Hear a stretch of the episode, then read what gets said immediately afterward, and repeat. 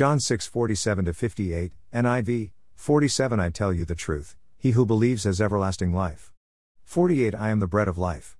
49 Your forefathers ate the manna in the desert, yet they died.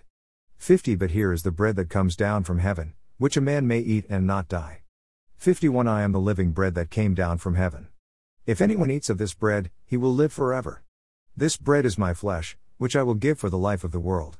52 Pilcrow Then the Jews began to argue sharply among themselves, How can this man give us his flesh to eat?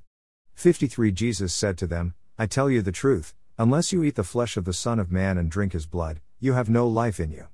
54 Whoever eats my flesh and drinks my blood has eternal life, and I will raise him up at the last day. 55 For my flesh is real food and my blood is real drink.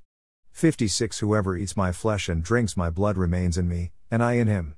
57 Just as the living Father sent me and I live because of the Father, so the one who feeds on me will live because of me. 58 This is the bread that came down from heaven. Your forefathers ate manna and died, but he who feeds on this bread will live forever. This passage screams that Jesus is the bread of life. The implication to me is that just as the Israelites went out for manna daily in the wilderness, we should go to him daily and meditate on his teachings until they are a part of us.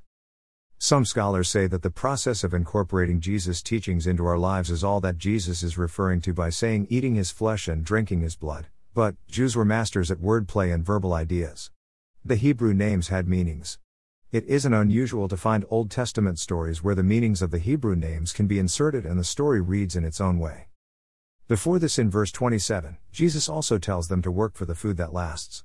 A literal translation of one of the phrases in that verse could be work not for the food perishing. Our focus is so often on things. We need to work on shifting that focus to Jesus. Another interesting bread reference has to do with Bethlehem. Bethlehem actually means house of bread. Jesus refers to himself as the bread of life. He was born in Bethlehem. So, Bethlehem is the home, or house, of the bread of life. Our lives are busy. Let us try to make our homes honorable for the bread of life. How can this text shape the way we view Jesus? I think we can see this text as Jesus being our sustenance for life. Can we apply this to our actions? I think we can. We often worry about things. The Bible says God will supply our needs. Our needs, not wants or conveniences. Needs do not include Xbox or the top tier cable package for TV. Needs include food, water, and shelter. We just have to wait on Him for those. I suggest you take some time in prayer today to consider these ideas. I have to do this frequently. God does not always work on my personal calendar. I also suggest you encourage others about this when the opportunity is right. We all need to be reminded on occasion. God bless you in your day. Please be sure to comment at the bottom of the post. I would love to hear from you. Please be sure to press the like button, too. You can follow my blog, too. There should be a button on my page.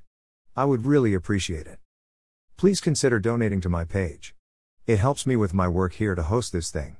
It will also give me the opportunity to acquire new resources to deepen my post to share with you. Make a one time donation.